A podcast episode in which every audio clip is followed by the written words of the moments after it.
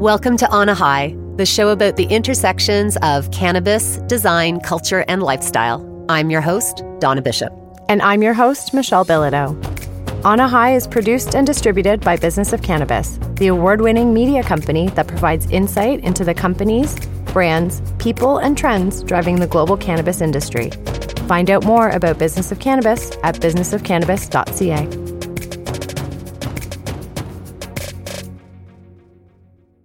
Hello. How you doing, Michelle? I'm good. How are you? I am well, thank you.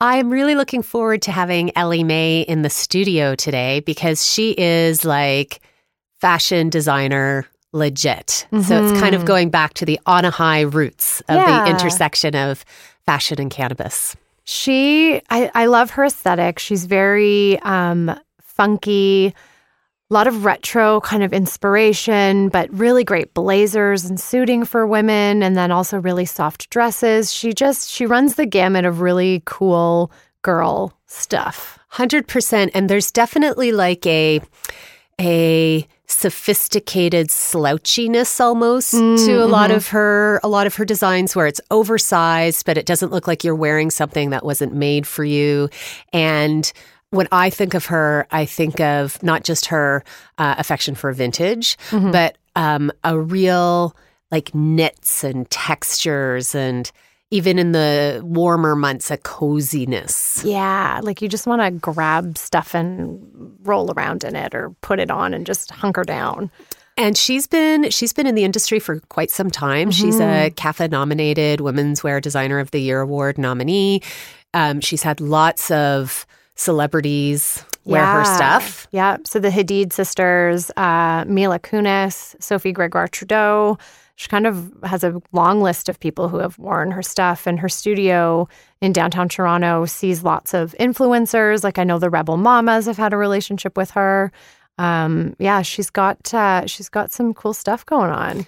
And I think the fashion industry, just like maybe just like the cannabis industry that is fueled on creativity and, and entrepreneurship, um, people have to really think out of the box to sound cliched about how to keep their brand alive and, and mm-hmm. relevant and and I'm looking forward to talking to her about how collaborations are a part of that. Yeah, and so she collaborated with uh, a Toronto-based design firm. So the it's called Kofo and they're in the furniture arena. Um, and her collaboration is really cool. They did a doob tube. They did a really awesome ashtray that I need to get my hands on because I find the ashtray that I have, the second I put my joint down, it's just rolling all over the place. But the ashtray that they've designed, there's like one slot for your joint, and it just it looks chic, but it also looks actually really practical for me anyway. And their grinder is really beautiful too. The way it's got this uh, beautiful wood exterior mm-hmm. and then the brass mm-hmm. on the inside. So a lot of consideration for things that are very pretty. Yes, very thoughtful design, which, you know, we talk about how much we appreciate that quite often on this podcast. Indeed. So without further ado, let's bring her in.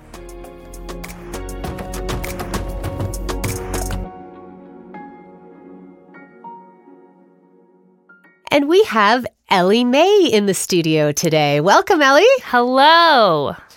So, before we get into the collab that you've done, can you tell us a little bit about you and your brand up until today? So, we are Ellie Mae. We are a direct to consumer brand.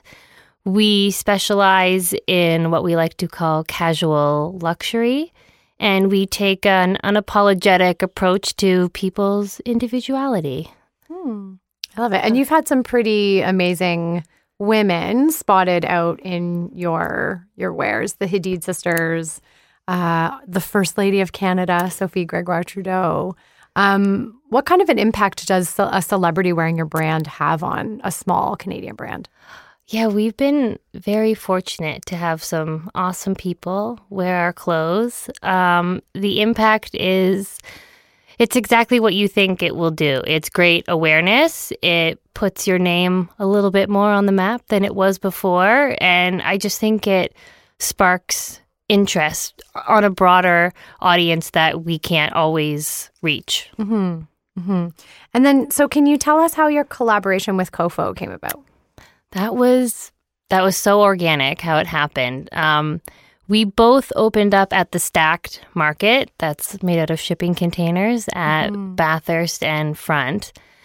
And it was really sparked over a, a joint, just talking about kind of how we both ended up there. And they make beautiful, beautiful furniture, and it's all made in Canada. And we wanted to take a small step in like the cannabis direction. And we had asked them if they would help manufacture it and it manufacturing became a partnership and they have such a great design aesthetic so we kind of just put our two brains together and ended up making some cool product together What about being a fashion brand, or maybe it's not because you're a fashion brand, maybe it's just because of of you and and your brain and your strategic mind. But what made a cannabis collab something that made sense for you? I think because cannabis for me personally has always helped with my creative process and seeing the pipes and the bongs and the papers that have been out there, I think just naturally when you see that kind of stuff, you imagine it looking a little bit differently. And it felt like an organic step and a different kind of creative outlet, which I always feel like I'm looking for. Do you find that the Ellie Mae customer would be the customer for this collab, or did you kind of put on a different hat when you were thinking about who would buy this product? I think it was a little bit of both. I definitely think we hoped that our customer would appreciate it. And because our woman appreciates, I feel, the finer things when it comes to details of clothes, we found that the details that we put into our cannabis accessories would be something that they would appreciate. But I also knew that through these cannabis products, we would maybe find a different customer as well. So I hmm. thought we would maybe be coming at it from two different points. What's the response been like? It's been really nice, better than I I could have imagined. Maybe because it's a new venture, so you you always go into it extremely humble. Um, it's been great for new customers as well. I think it's gotten people in to our store that would have never come in before. So it's great for both the cannabis accessories and our actual clothing. Are there conversations that have? Uh, it's so hard not to be punny. Have been sparked, Right? um, as a as a result of this collab. Like I think there's a natural though unexpected partnership between fashion and cannabis. Michelle and I have talked with many many guests about that. Is that something that clients are mentioning as well, or what are the conversations that are having are happening? I feel like it's more internal. I don't know if it's, I feel like all of those conversations that happen are internal, like in our office and everyone that works there. I find that the people in the creative space want something like that, but I would be lying if I feel like I heard all of our clients out there say that that's something that they were missing. Mm. And you guys landed on three accessories in particular the doob tube, the ashtray, and the little pipe. The wobble The- grinder. The wobble grinder, sorry. um, what why did you hone in on those three in particular? I think it was definitely like a, a selfish starter kit for sure. Um, I think because it's such a new space, it's really the only way to go are your personal your the things that you personally miss or want in your cannabis accessories that you already have. And I don't I think we were all missing something a little bit more higher end that, you know, wasn't green or glass and didn't have a huge marijuana leaf on mm-hmm. it. Yes. Something subtler with a beautiful design sensibility to Yeah. it that didn't necessarily scream stoner. Exactly. Yeah, we like to call them our coffee table accessories because they could kind of go either way. And I think we wanted something that would grind up the weed nice and fine and have something that you could ash it in. And then the doob tube, we all felt like we were carrying them around and they were getting crunched or they weren't what you wanted them to be or you had to bring all of your stuff if you were going somewhere. So this way you can roll your dube and put it in the dube tube and mm-hmm. go to the party. Do you know what the response has been like from the Kofo side? Like what sort of feedback they've been getting about partnering with you? I feel like everyone, because the collaboration grew from just the accessories, then we opened up this store together at Stackt where they have furnished the entire store with their furniture and then our clothes are hung in there. So everything in there you're able to buy. And so I feel like when the Kofo customer comes in, they it's definitely a different customer, but it's the same customer in the way that they appreciate it the same as ours because of their attention to detail through their furniture. So they're different, but they're the same when it comes to the appreciation of what we made together. Do you have your sights set on adding more accessories to the line? Can you talk about what's up next for Kofo Ellie Mae and then also what's up next just for Ellie Mae? I feel like I would love to grow it mm-hmm. and 420 is coming. So I in my mind I imagine a vintage Zippo to kind of go with the nice aesthetic and I think we need something for all of our accessories to be carried in, maybe a nice tray, something along those lines. Yeah, I think that there's definitely some fun room to grow. Maybe a little bit more color. And you like in Ellie Mae specifically, you have you design clothes, but then you also have a lot of vintage t-shirts and stuff like that as well. So yeah, the the vintage Zippo kind of fits really well in with that idea, right? Yes, I'm definitely a vintage hoarder. I love any kind of vintage music, t-shirt or anything that feels like it's been worn for a hundred years. As a fashion designer, I want to pivot a minute away from the, the cannabis space because the fashion industry has been in such a state of flux, especially for indie designers that kind of fall in that space between mass fashion and luxury mass luxury brand fashion. How important are collaborations, be it with a cannabis focus or not, to you as a fashion designer in terms of staying relevant and and in business practically?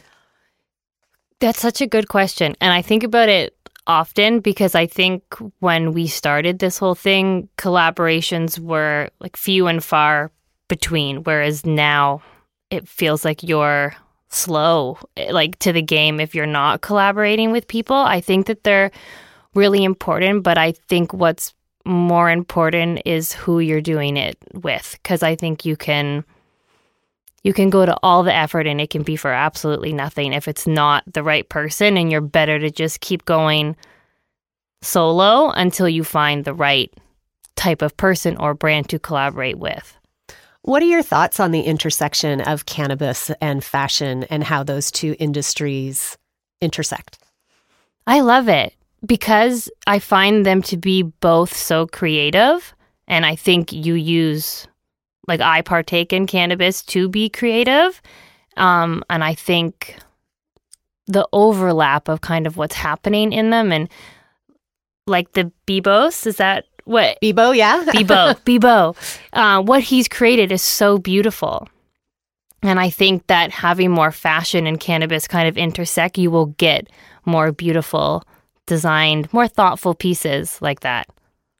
Can you tell us what's next for the label? What are you What are you working on? Right now, we are working on launching summer, spring, summer 20. So that will launch on February 5th online and in our store. So that's physically launching while in the background, we are working on fall 20 and about to get all of our fabric for spring, summer 21. the fashion cycle is so yeah. crazy sometimes, hey? It makes my head hurt. And I really thought that when we switched direct to consumer that it was going to be different because we kind of switched our calendar around since we manufacture everything in our studio so we mm-hmm. can kind of produce closer to our actual due date. But I feel like our production manager would say she probably hates it more, the new calendar. But you're always doing three seasons at once. It's just inevitable. You can't get away from it. It's the way of the fashion designer. And I was just reflecting for a moment when you were talking about, you know, as a designer and how you used cannabis um, creatively and whatnot. When I think of your designs, there's such texture to them, be it a spring summer line or a fall winter line, that I can see how they would, the whole experience comes together in your designs. Definitely. I texture is a huge thing for me. I think it's what attracts me when I'm in a store. It's what makes me go towards a certain product. So I it's definitely how we pick our fabric texture and I think when you're partaking in the cannabis and going through your creative process, I love being able to see it like when it's all said and done and listening to music and having a joint and creating. I just, I find such peace in that. Awesome. Well, thank you so much for coming down today. We really appreciate you you being here. Thank you for having me. That uh, was fun. Such a pleasure, Ellie. Thank you so much for listening today. We are so grateful when you share on a high and review us on Apple Podcasts. Thank you. We would love to hear what you think via Twitter at BFC underscore Canada. Until next time, I'm Donna Bishop. And I'm Michelle Bilodeau. And we look forward to you joining us again soon.